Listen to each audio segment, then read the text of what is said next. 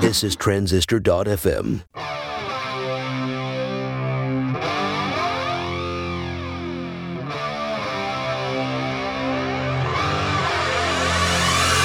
Hey, folks, welcome back to the Product People Podcast. Justin Jackson here.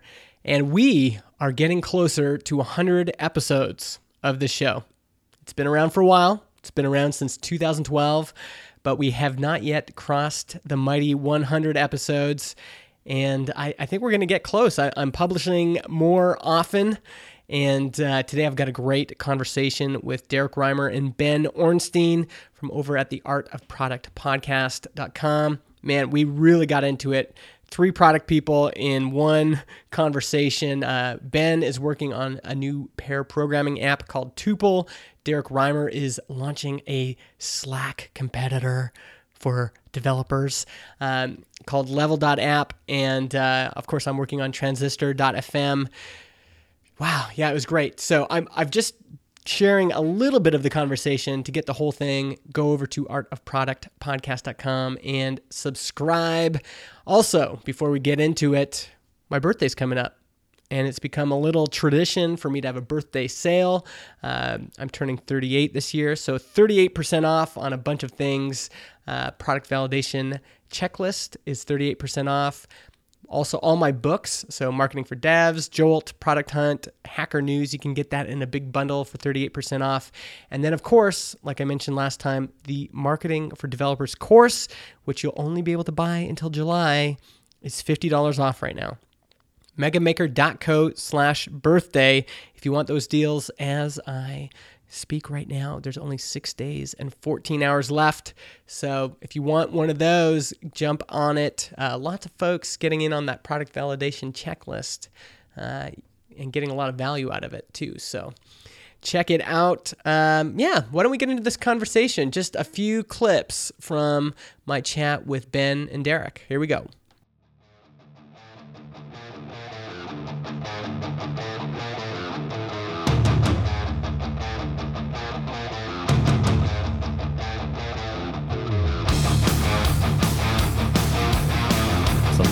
We haven't had editing problems, so they're doing. Keep it up. Keep it up. Editor Whatever folks. you're doing back there. This is, this Yeah, I like. keep I, doing awesome. I like talking to the editor. That's my favorite thing. Like, hey, Yeah, yeah, are you there? Are you still there? Can you hear me?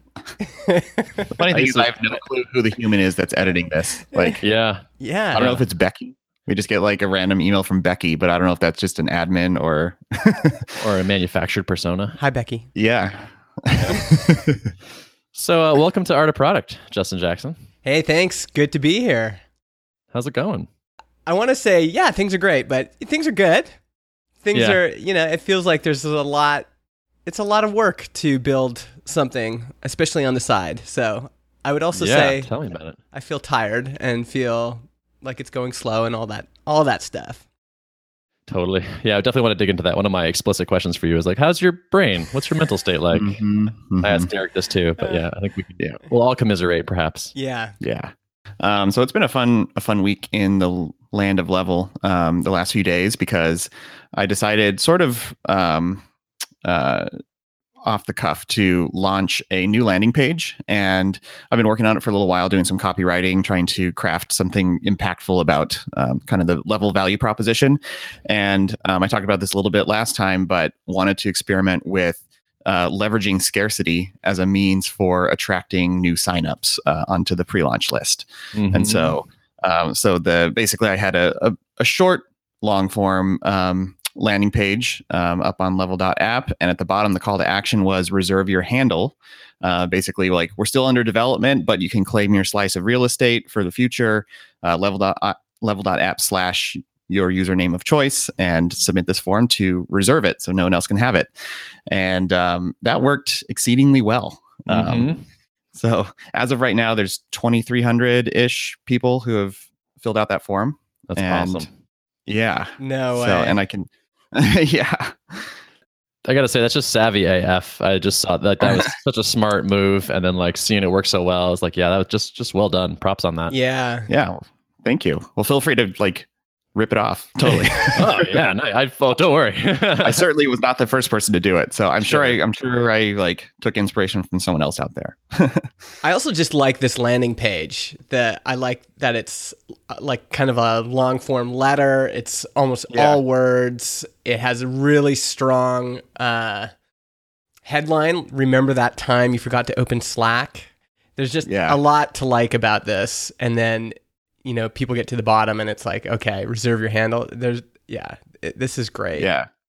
Thank you. Yeah, and it's it's funny how these come like this landing page came together pretty quickly, and I spent a few weeks kind of just occasionally jumping back over to it and writing some copy and then scrapping it. And there was just like one writing period where I was like, hmm, what if I took this angle and I like wrote that headline and then everything else just sort of flowed. I just sort of started to tell a story, and so it was like weeks of time here and there spent on it, but it really came together in in an hour or two. And so it's kind of fun. Yeah. This idea I keep tossing around in my head is like, should I maybe for the long term be investing in my own design slash CSS skills? Hmm. And it kind of feels like the answer is probably not. But at the same time, I just I see how you're able to execute on this, and I'm like, damn, I wish we could do that too. Yeah. I don't know. Justin, do you have thoughts on that? Hmm. Here, here's I'm going to say something that might upset some people. uh, I think, to me, it seems like design is easier to learn, at least easier to learn the fundamentals than other things. And if you are already interested in having good taste and you know uh, so ben for example you've got good taste in lots of other things like music and you know you, you have a high bar for quality i think your personality would lend itself well to design because there's just it there's a lot of rules around it there's a lot of what makes good design and if you follow those things you can learn those fundamentals and basically be good at design design feels more accessible for me than programming does. So Mhm. uh, I ask myself this question all the time: Should I should I learn more programming? Should I learn more design? Should I learn? And design is one where I'm like, ah, you know, I could read this book or read this blog post and apply a few things and massively improve, uh, you know, my design. Whereas programming, it's just like I can't get into that headspace. As soon as you say variables and classes and all that stuff, I'm just like, ah, I just, it's just a lot harder for me to to get into it. So that that's that's kind of, and it, it seems like design's something you could work on every day. Like, okay, what am I gonna? Let me just look at typefaces. Like, how how can I get better at typefaces, and then you know apply something like that.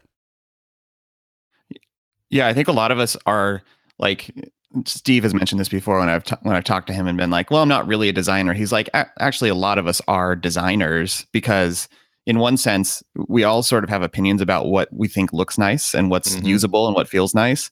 And I think the the hard part is like being able to connect the two where you know you look at something you know whether it's well designed or not but then being able to reproduce it uh, you sort of have to um, you have to acquire those skills and it's different than just knowing whether something is well designed but Right. knowing knowing is is half the battle and then, and then Yeah.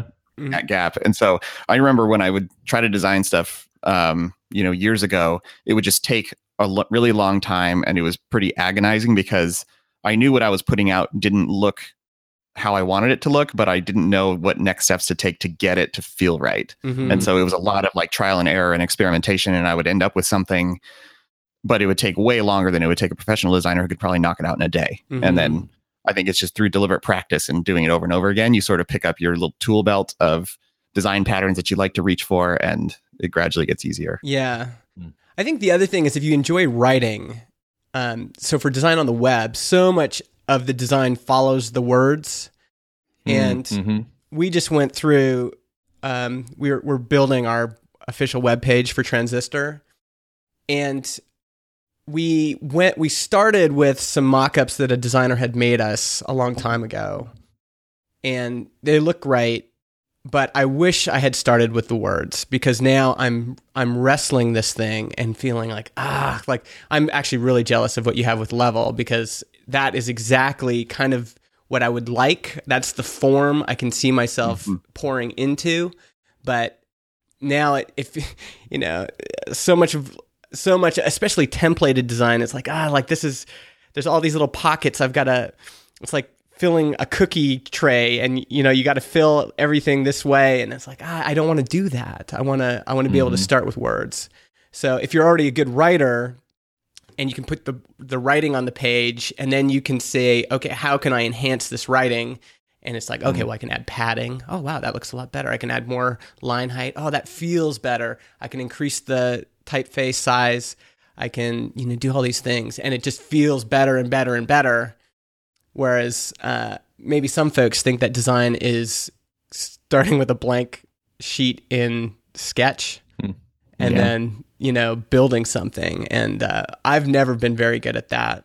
It it feels like it's an achievable skill set to me. hmm Where it's right. I think the taste, I think my taste is pretty decent, so that's kind of already there. And I, I think, like most web things or most modern things, it's never been easier to learn these skills. hmm There are more courses for like picking up design skills or, and like learning the the hairiness uh, that is CSS.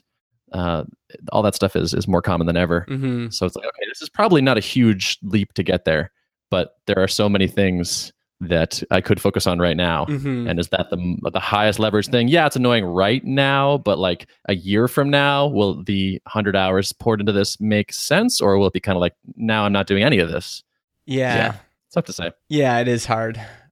So Derrick, you I, I saw you get a lot of play on your uh, share this tweet thing. Yeah. People signed up. Yeah, that that worked well, and I think it kind of goes back to that um, that lesson we picked up from MicroConf, which is just like just ask people for a favor in a genuine way. And so that's what I did when they submitted the form. I just swapped it out with like a, a little emoji, like "Sweet, we saved your handle for you. If you could do us a big favor, it would help out a lot. If you just you know tweet this out to your friends. Here's a here's a tweet button for you." hmm and um, I haven't got through and counted, but it was quite a few. Like I was sort of checking in on that uh, throughout the day, and there was a steady stream of them um, getting spread around. Yeah. Yeah. Can I can I tell you what I think is the missing uh, the essential piece of that? What? Uh, the so there's a lot of folks that do stuff like that. There's uh, Thunderclap or whatever. Yeah, This is why I did it, is because I saw other people I knew and respected doing it, and I had a relationship with you. And so I think outside of that context, those kinds of things are much more difficult because if, Yeah. if you're just some random faceless app and you're asking me to tweet something to my audience just because I signed up, I'm not going to do it. There's there's no but there's a an emotional job there, which is I like Derrick. I want to let Derrick know that I'm supporting him. That's a huge one, I think. yeah, And Yep, for sure. the also uh you know other folks i like are doing it so there's this kind of pack it's this is acceptable within my you know my group whereas if if i like did a random thunderclap for a random app people would be like justin what are you doing? Like this is hmm cheesy or you know whatever. So i think that's the missing piece. That's not like a tactic people can just take off the shelf and apply. Yeah, you've really got to invest in relationships and your profile and all those other things beforehand. So you got to Yeah. earn the right to ask before you ask. I think that's a great that's a great point, and I think it helps too that like there's um, the people who were kind of sort sort of amplifying the message were in our relatively tight knit community of of you know founders, developers, designers, um, Mm-hmm. and so it sort of did help that I think others others saw it, and that sort of like led to others then feeling more uh, likely to click the button. Mm-hmm. Um, is there any? Do, do you recall? Did you see the copy, and was there anything that you would have changed on the the ask? Um, I can pull up what the actual verbiage is, but I uh, I changed the tweet uh, just because I didn't want to have the same thing as everyone Yeah. else. yeah, Um, but I think, you know, there was also something nice about just seeing it wasn't like again, sometimes I see those thunderclaps and I'm like, ah, everybody is tweeting this stupid thing.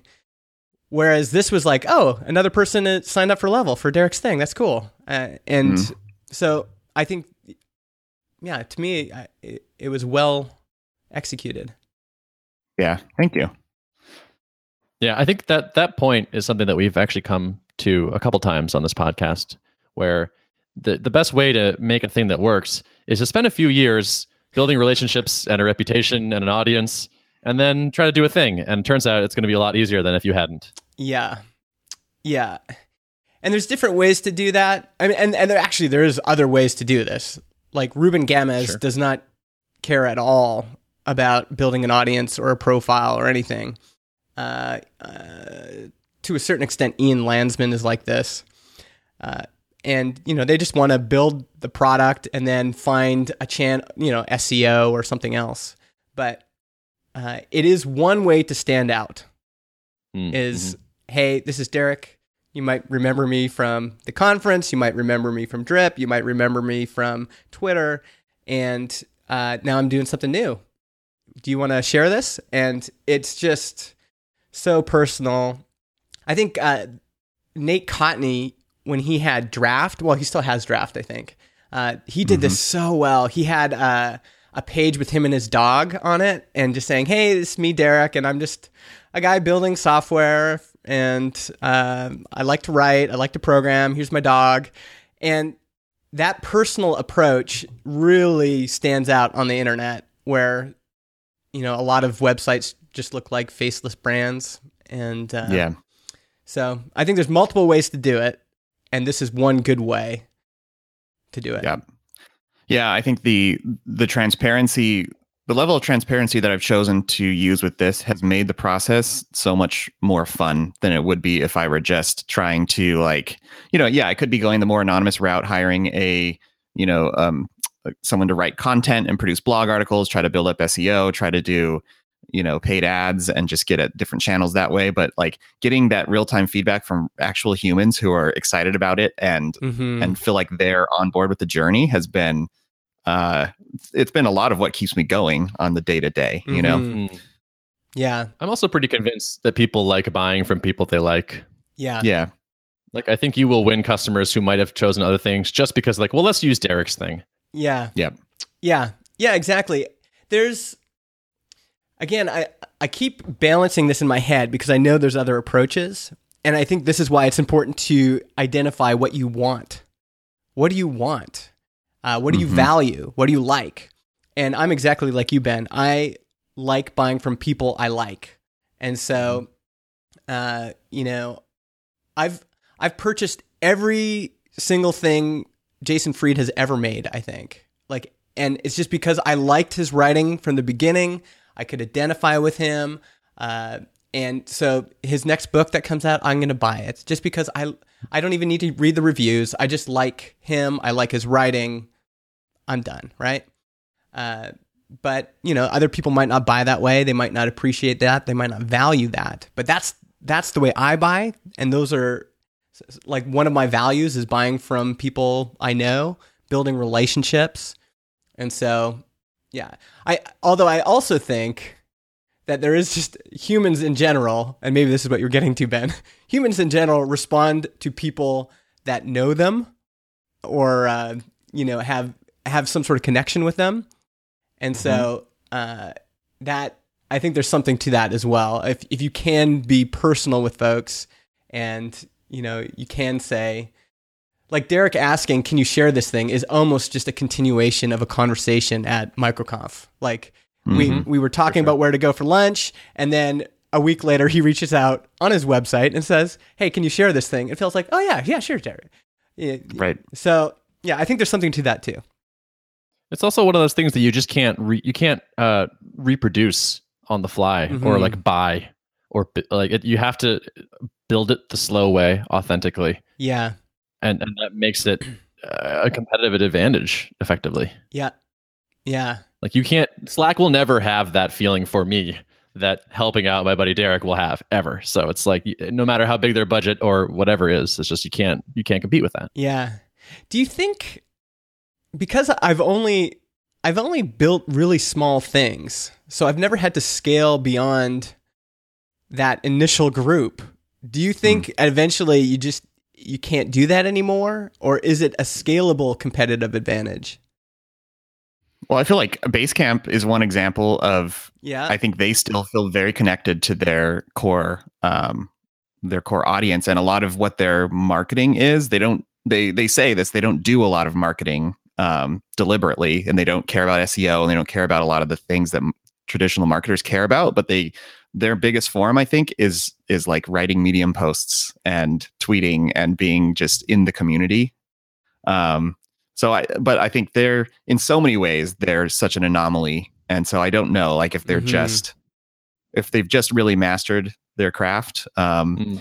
or if it's really like or if there's something else special about their you know maybe it's them being early them being so infused in the in the you know mind share of of our community but um yeah I, I look to them for inspiration on many fronts and that's certainly one of them hmm I think it's a question of degree.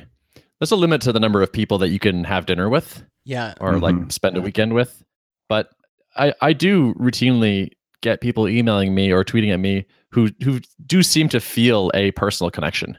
Hmm even though like it's been basically entirely one way but they're like i've listened to art of product and then before that giant robots and i've like followed a lot of your work over the years and it's it's pretty clear to me that they feel at least some sort of connection there yeah. and not quite the same as if you know we had hung out together but Yeah. i think it's actually fairly scalable at least at a, a reasonable level hmm Yeah. Yeah. I yeah, I think there's like uh folks probably feel like they know Seth Godin, like they feel like, "Oh, I've been reading his Mm, stuff forever and I feel like I have a connection with him or so yeah, I I just wonder how scalable it is cuz I don't know. I like Mhm. eventually there that might not be a strategy. And also we don't really know Basecamp's numbers. We don't know like maybe 25% or 10% of their customers know who Jason Fried is, but maybe Sure. the rest of them have no idea and they're just like this is just a great product it was recommended to me by a friend. So, yeah, it's hard to tell what's going on for real. well shall we continue with updates yeah. we This is a shall fun, a fun little digression though let's let's not I know. it. I thought that was good. All right. Um, so it's been a really good week. Um, I actually have uh, pre-sold seven hundred dollars worth of uh, Tuple accounts. What? Whoa. Uh, yeah, Very nice. and I have verbal yeses for another five hundred on top of that that have not come in, but I, I suspect will. wow. And how did you do that? How did you get that those pre-orders? Um, so I have basically been keeping a uh, notes dot app note on my phone Yeah. as I talked to people about this. Uh, a lot of it was at MicroConf. People had heard the podcast and they were like, "Hey, I heard that thing you're making." And when someone would be like, "Hey, I'm like really interested," I'd say, "Well, we are going to be at one point running an alpha, and it's going to cost some money. But uh, if you're interested, if they seem like a good fit, then I would take down their email." And so I've just been working my way down that list and saying, "Hey, it's good to see you. Remember that thing? It's happening. Do you want to get in on this?" Wow. Yeah. That's the kind of the the Jason Cohen WP engine approach of asking for a check before you build it. Totally. Yeah, uh, this is it's it's it's just sort of like the next step for me for validation, where it's like, yeah, everyone says they're excited, but can I actually get any dollars? Yeah. And so I've just been saying, hey, like we're building this thing. Um, we're gonna start alpha soon. I can't tell you when it's gonna we're gonna have a thing in your hands, but like we are building it right now. We're we're whistling in code. Um, we're looking for a handful of people, about 20 people that I'm probably gonna cap at, at, at that number. hmm Um, and uh, uh, we're, we're looking for people that will give good feedback and use the product. And so uh, here is basically to get in, I'm asking people to buy uh, an annual plan, effectively saying like we're going to give you access through the whole alpha plus a year after uh, at a discount over what we're expecting our monthly rate to be. Uh, So what do you think? And Very so- nice. Uh, qu- question, question. How many people did you ask and did you get, what was your ratio of no's to yeses? Um, uh, uh, really good. So so far, I have asked uh, t- twelve people. I got uh, one straight up no, and he said his, no was like, "That's actually a reasonable price. I just can't afford it." Um, Hmm. And so I was like, "Fine." Uh, the and then the then we, then I have one, two, three, four, four, four paid already, two verbal yeses, and then I have four that are out that I haven't heard back from. That's awesome. Y- You don't even have a website for this yet, do you? Nope. So you're just like you're just going into Stripe and just like creating a thing and then Yeah. So they have a thing now, which is great, which is like hosted uh, invoices. okay. so I can create an invoice and send it to somebody via email, and they go to like a Stripe, a page on Stripe's site, and just fill in their thing. Wow. You don't Or they can even accept ACH, which is really cool. you don't even need a landing are trying to page anymore. You just need a spreadsheet with a bunch of people's names on it. Yeah, And pretty much. Ben. yeah, exactly. And a few years of building relationships with Yeah. people over, over the internet. yeah. Um, but one thing I have been doing is, uh, uh, so we have a landing page mock-up. So I've been attaching a screenshot of that to the email and saying, just so you can see like what we're thinking and you know Oh yeah, what we're planning. on. that's cool. And I think that probably helps. It, Yeah. It'd be cool if the Stripe app had this built in, because then maybe they do, but then you could have been at the conference and they could have said, "Yeah, I want to do that." And you can go, "Oh, hey, do you want to pay for it right now?" And then you could have Mm. just like done the invoice on the app or whatever, uh, Mhm. because then it would be be cool. immediate. It'd be like, you know, like do you? It's even harder to say no to that It's in person it's too. hard- I bet. It's harder to say no, but then you would instantly get like, you know, their reaction. You'd get uh, if they had more questions, and it feels like I don't know. Maybe you, you folks are different, but it feels like if I'm in person and I can't sell you on my thing, then Mm. how how am I ever going to do that on the internet? Like you're right there, and Mhm. uh, I've you know I've had people come up to me at MicroConf and go, "So tell me, why should I get marketing for developers?" And I'm like. Ugh, like uh, uh, you know, and it's hard doing that in person. But if you can do it in person and nail it, then man, you can nail it anywhere. So Hmm. Stripe, if you're listening, add that to your app. this is how people are using Stripe invoicing. So we're basically optimizing right now for like get things in people's hands quickly and like keep the validation game going and the feedback thing going. Yeah. Can I can I ask you a question, Ben? Always. So I I go to Twitter and there's nothing about Tuple on I know. on Rip. Yep. I go to benorenstein.com. There's nothing about Tuple. There if I Mhm. go to your media tweets, there's no screenshots that I can see, at least not in the first little bit. Is that a is Mhm. that a a purposeful decision like you're purposefully not building in public or you're purposefully not sharing too much? I um it's it's sort of a failure is is one part of it. Like part of it's just like no, that's bad and you shouldn't do it this way and I I'm messing up. Mm.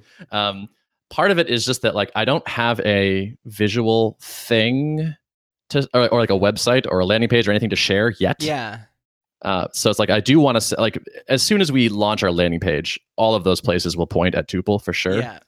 Um, although I, I take your point and I, I agree with it. I think which is like I could still be sharing some things like updates and Yeah. teasing things Well, and just screenshots, even just a, a pinned tweet or something to say, "Hey, it's Ben. This is what I'm working on right now, uh, and it's not ready yet." But the uh, ironically, again, when you've built relationships with folks and you've you've and people are kind of interested in what you're doing, they will Mhm. heart and retweet those sometimes because they're like, "Oh, look what Ben's doing."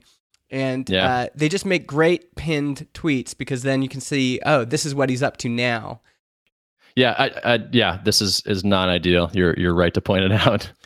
I think that's good advice actually for anybody is is to at least it's also good practice for saying you could say uh, it's it's like exactly the elevator pitch or the elevator question like hey Ben what are you doing right now oh well you know how screen sharing is a real pain in the ass yeah uh, I mean or pair programming over the web or whatever Yep. um and I'm actually literally like mining my brain for like what the hell is tuple right now I'm guessing I think it's screen sharing and and uh, pair Yeah. programming Remote pair programming is the Yeah. right way.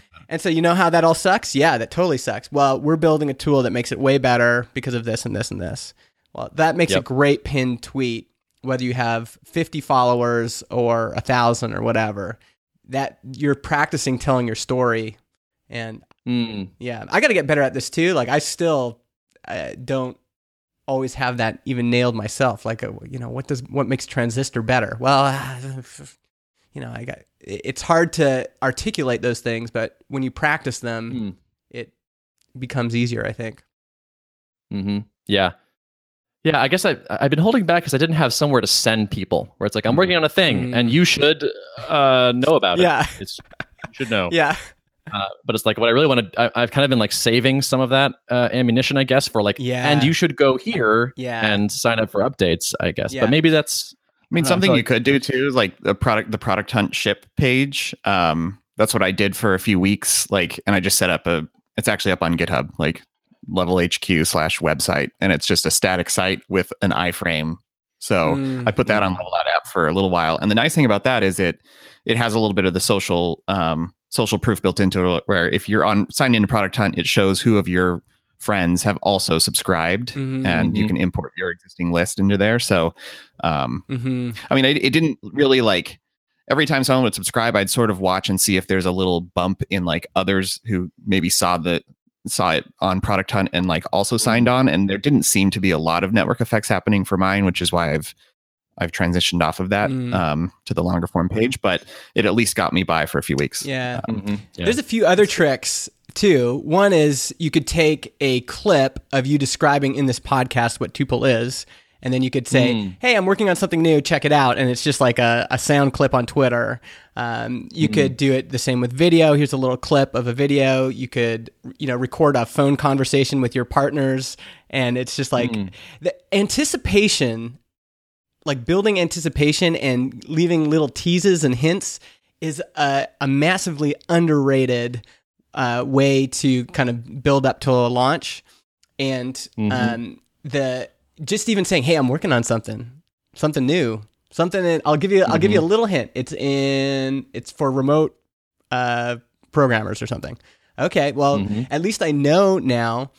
And uh, again, people remember those things. So you're you're cluing them in, like, oh, Ben's on a journey. I'm I'm going to go on that journey. Right. And you probably need more of those. I think most people need more of those than they think they do. Like some people Yeah. might think Ben is still working full time. Some people might think Totally. Ben is, you know, some people might think Derrick's still at Drip. Uh, like that, that you you need to kind of leave this bread this uh, breadcrumb trail for folks, uh, especially if you've invested a lot in your relationships and profile. People need something to like follow. And you can do that without a landing page or a mailing list or anything. You can just say, "Hey, I'm working on something new. Here's a little." And Adam Wathan is absolutely the king of this. I was just gonna say Yeah, that. Like it, it, Adam is listening to this, going, "Duh." he kills me. I mean, I'm a good talker, but he is the best at just going, "Oh, like this is interesting. I should just share this little thing." And Yep. uh, of course, people find it interesting, right? So, Yeah.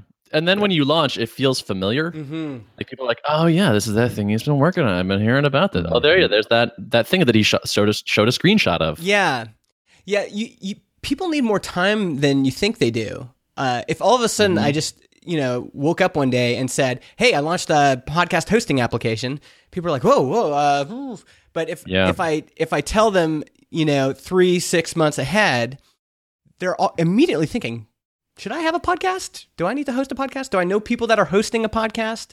Do I, you know, what problems have I encountered with that? Oh, uh, we're in a meeting and my boss wants us to start a podcast for a company. Oh yeah, Justin's starting that thing. It just gives them time to process it as opposed to just surprising them like, "Hey, surprise! Hey, I got something new." Totally. Uh, people need time to process things. So you get when you give them that time, it's uh, it's in your favor, right?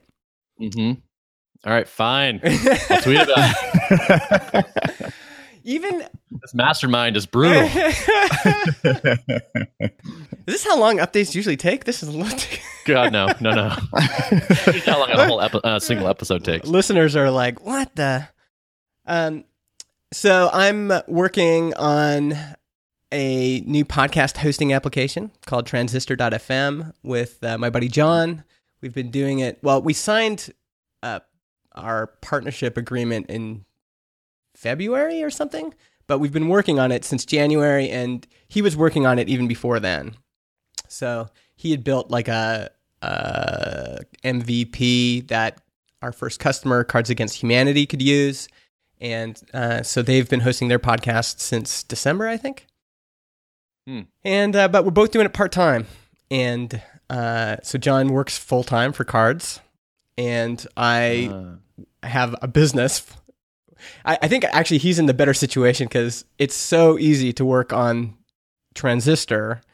And my regular business is basically selling this course, marketing for developers, doing coaching calls, doing, you know, like that kind of stuff. And it's really easy to just want to do this other do transistor. So I think we're Hmm. both struggling with that a bit. We're Hmm.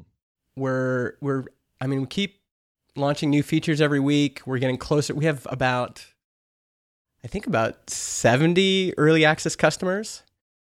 Wow. Paying customers? Paying customers, yeah. nice. Uh, I think John wanted it to be 10, but I just keep inviting people. Uh, and uh, we're our initial plan, our sorry, current plan is that he's going to fly here to British Columbia, and we're going to launch officially in July. So Cool. we'll see, we'll see uh, if that happens. Uh, and actually, most recently, what we've been doing, we have a podcast called "Build Your SaaS," and we we we we, are always kind of like, okay, here's the topic. We're gonna figure out pricing, and so in the midst of the conversation, we're like supposed to figure out what we're gonna do. And we got into this pricing conversation. We're like, wow, this is a we can't figure this out on air. Like, we need to, we Mm. really need to chew on this. And so, uh, one one thing we're trying to do, we're both in our late thirties, and I think I probably everyone has this propensity, but there's this propensity to always want to make it seem like you have all the answers and that you're, you know, I've been working with SaaS companies since 2008. Like I should know this stuff. Mm. But uh, we're really trying to bury our egos and reach out for help whenever we can. Massively helpful because our initial ideas for pricing were dumb. Like they were just dumb. Mm. And it's so funny, you know, I don't know what that saying is. You can't see the forest for the trees or whatever. When the trees are right in front of you, like you're in the forest Mhm. and you just can't see, you're looking around and you just, you're in the weeds, having someone else, and it can, sometimes they don't even need to have a lot of expertise, but someone else that can just look at your situation and go, well, there's a lot of other stuff I'm seeing that you're not seeing. And to have a bunch of those conversations and basically every single person was aligned. They're all like i would not price it that way. So we were going to price it based on number of shows. Um, Mm. because in the enterprise space in the podcast enterprise space that's what people do. Because th- they're selling to radio stations and big podcast networks. But that's not our target market. Our target market is we think is businesses specifically tech businesses that want a podcast. And so Mm. uh, they're like, this is a bad way to price, and it doesn't your your value proposition doesn't scale with your main cost center, which is bandwidth. So why are you gonna like? How much is it? Like Cards Against Humanity's had 3.8 million downloads since they launched. It's like, Mm. "Hey, uh, are you guys losing money on them? And we're like, well, we don't know. We might be. We- we- They're like, well, you should definitely make your pricing if you can. It, it's better to have your main value proposition relate to your main cost center and have expansion revenue kind of go with that, right? So the more, hmm. it- so what they were suggesting is downloads, number of downloads. The more downloads you get, the more you get charged. It's also hmm. theoretically the main thing people want. Like when we do interviews with customers, they're like, we're like, what's the number one thing you want? More listeners. That's what they want. So Right. Um, that's what we're working on right now, um, and uh, getting getting closer to to that, figuring out you know what we're going to charge initially, and uh, hmm that's kind of like the last piece. It feels like we have lots more product stuff we want to build, but that that's the piece we want to have in place so that we can launch in July. I take it. Yeah, I've also been thinking a lot about uh,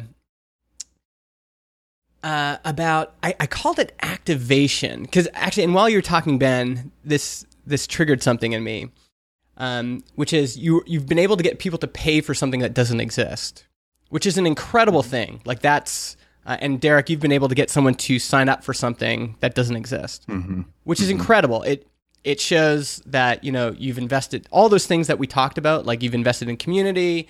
You've clearly you've got a a hook that is hooking people, and I think all of that stuff's incredible. What I've been thinking about lately, though, is what comes after that, which is sure I can get people to sign up. I can even get people to pay for this, but can I get people to use it and keep using it? and I think that's one thing that worries me that keeps me up at night a little bit is uh, I'm sure for all of our apps, like every app needs usage, but specifically in podcasting, if people are not creating shows and they're not Mhm. uploading episodes, that is going to be very bad for our business long term. And so Mm. activation and usage is something that's on my mind. And I think in the ebook course space, we get a lot of people who do not activate, they just buy, and we're happy to take their money. But in the long term, it's very difficult to build a business off those folks uh, because they if they've never if they never use it, they never get success. If they never get success, they don't tell people about it. If they don't, you know, they never want to upgrade. They never want to get to the next step. And um, because I've been in the ebook course space for the past two years, I'm I'm really thinking, man, I need, it's not enough to take people's money. I really need something that is I can invest in and that naturally expands as people use it. There's there's this activation and usage that leads to further revenue as opposed to me investing in this thing that sure I got people's money but then I'm done. Um, Derrick, do you want to take this one or should I? I so I've got some thoughts, but then you can go. so so like so you're building a service, right? And uh, the service is software. You're hosting podcasts, Yeah. but uh, something that's really kind of interesting about Stripe's strategy is that you know they've they're launching Atlas to help you start companies, and they're doing that because they want to make it the on ramp easier for people to build businesses, which will then in turn turn into uh, you know revenue that is billed through Stripe. And so that's like they're investing in this other thing that ends up um, sort of this virtuous cycle of revenue back into their company. mhm. So for you, it'd be you know perhaps something like like what can you do as a company to uh, to help encourage people to continue creating. Mhm. Um, I don't even know what this is, if it's education or if there's some software that that some technical component that helps with that. Mhm. Um, feel free to interject, Ben. I'm go- I'm going even one one level further, which Yeah. is you're building a podcast host, but no one wants a podcast host. Mhm. They want a podcast, Mhm. and they Yeah. want downloads, and they've already told you that they want a bunch of downloads. Yeah. So, like, I feel like you need to talk to Brian Casel Mhm. and talk to him about his done for you. We make a podcast for you for your business service. Yeah. And like, I don't know if that's a business you want to run, but like that to me is the ultimate answer. It's like, oh, they didn't actually start making episodes. Like, well, damn it, we have a plan. Mhm. It costs a lot, Yeah. but we make episodes. We make sure you make episodes. Yeah. yeah. we're already we were already we've already done experiments with that. Um, with Mhm. do we want to be in the done for you? Uh, and uh, yeah, I think there is something there for sure.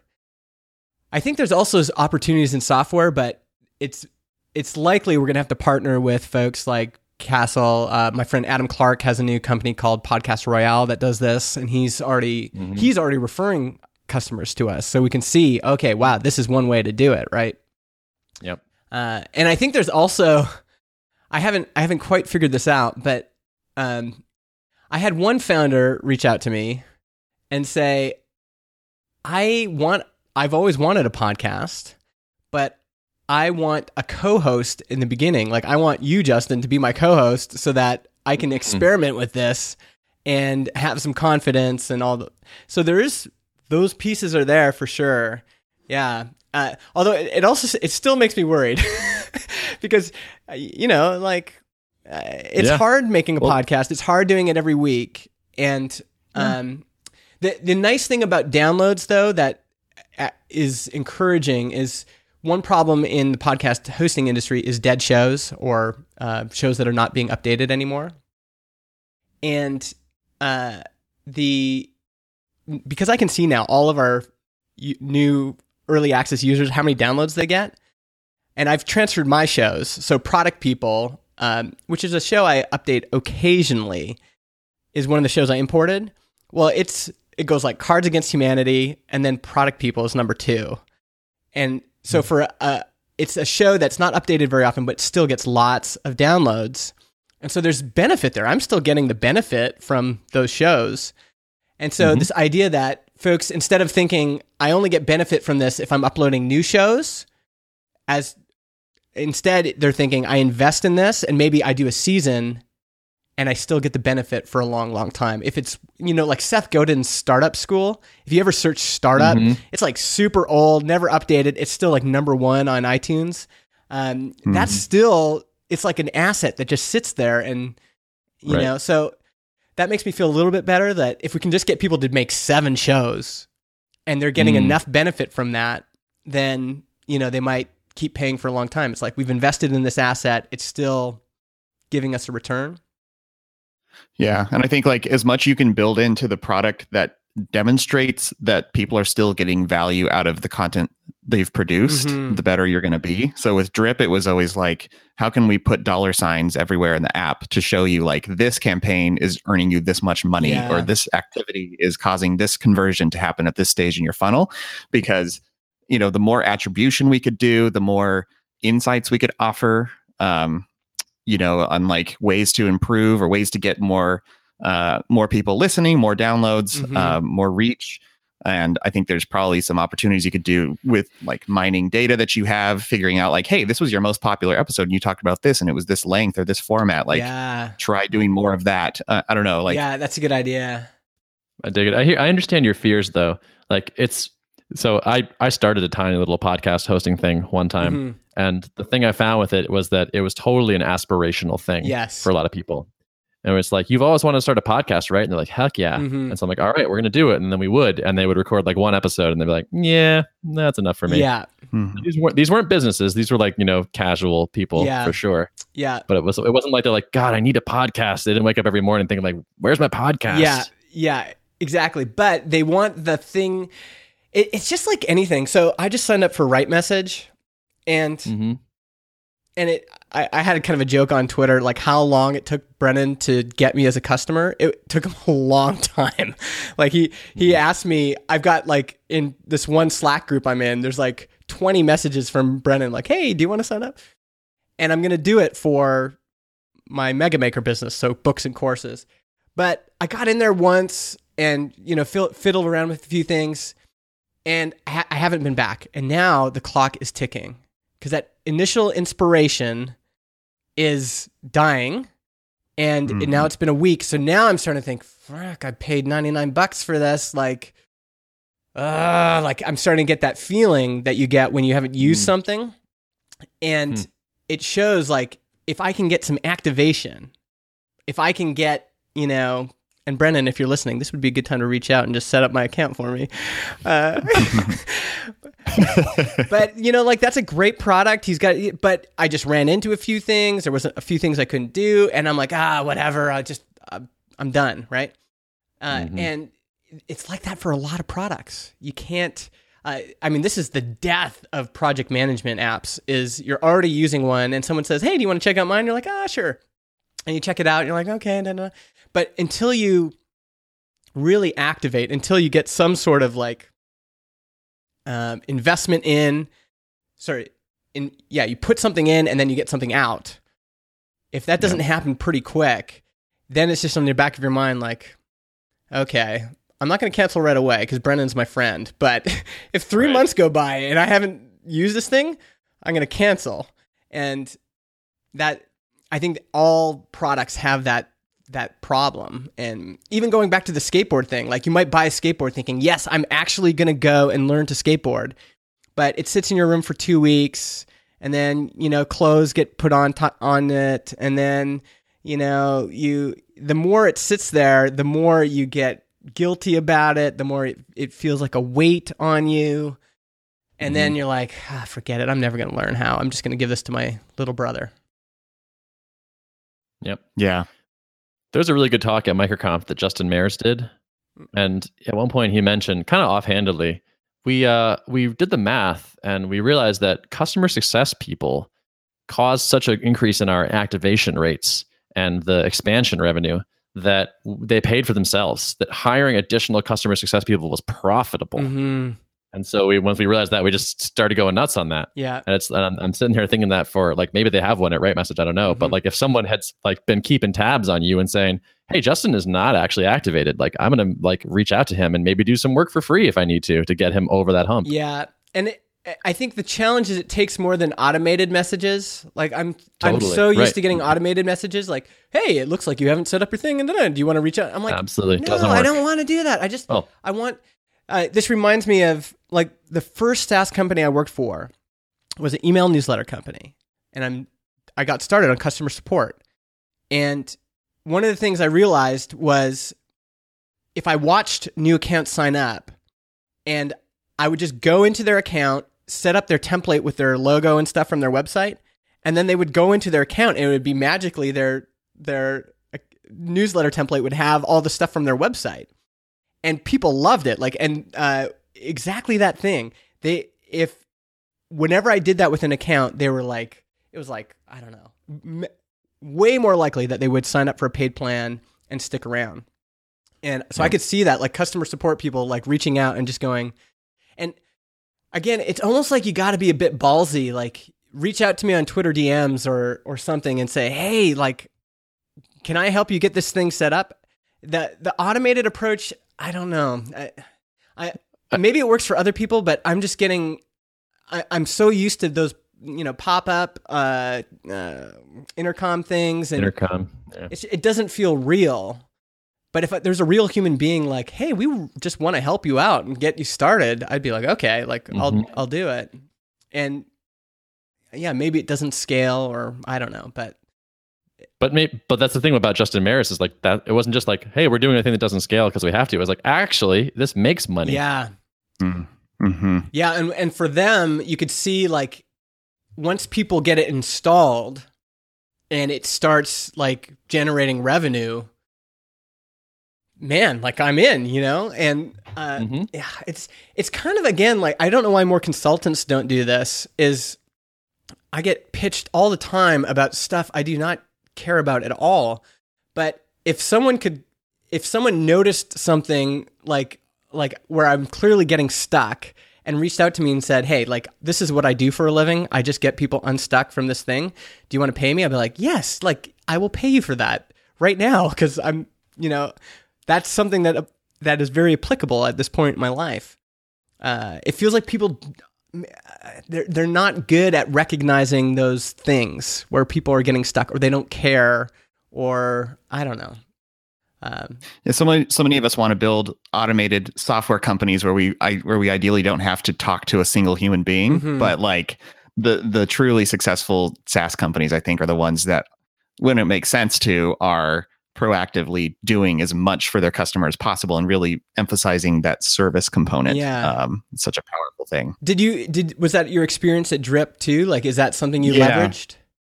Yeah, early on we had our we called it our concierge service, and um, we would build an email course for you. So like we we sort of strategize like what's the minimum path to awesome to getting value out of the product. And uh, early early days when we were mostly centered around just like basic email follow up campaigns, we would uh, we would do those for free for you uh, based on I think we would take your some existing content off your blog and put together an email course for you.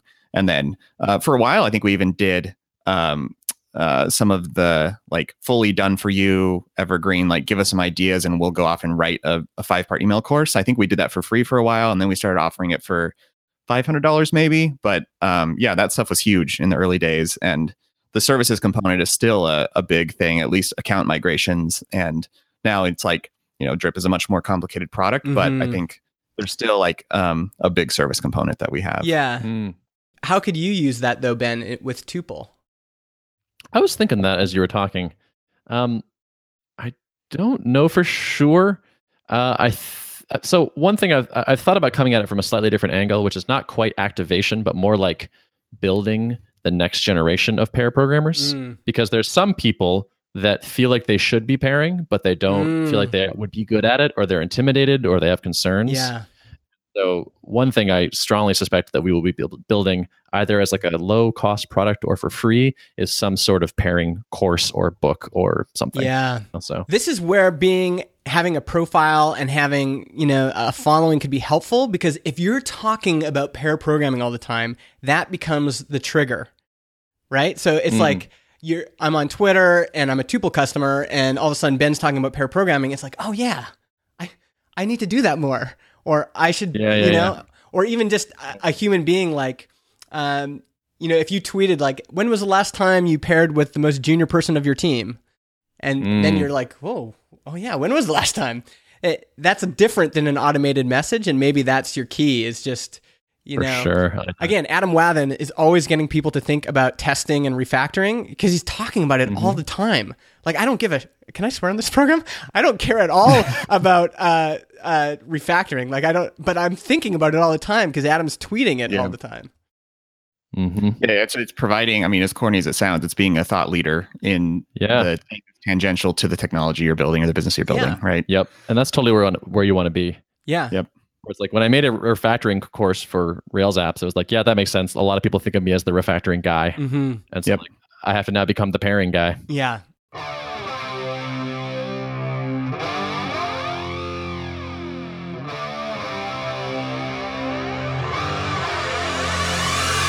All right, there you go for the whole thing, artofproductpodcast.com. As always, you can reach out to me on Twitter. I'm the letter M, the letter I, Justin, M I. Justin, if you're listening to this right now in Breaker, leave me a comment and a heart. That would be nice too. But right in the app there, you can jump in at any time. You can say, hey, wow, this was interesting, or I've thought about this, or even right now at the end of the episode, say, hey, thanks for, uh, you know, thanks for making the episode, whatever you want to say, I don't care.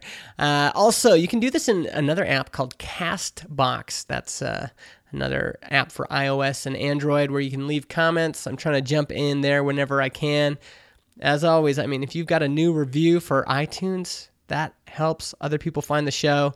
Uh, still, a ton of people downloading this show. It's the second most popular show by monthly downloads on Transistor.fm. I, I switched it over to uh, from my old provider to Transistor, and a lot of people still downloading the back catalog. So thanks for listening. I appreciate it so much, and I will talk to you next time I release an episode. See you then.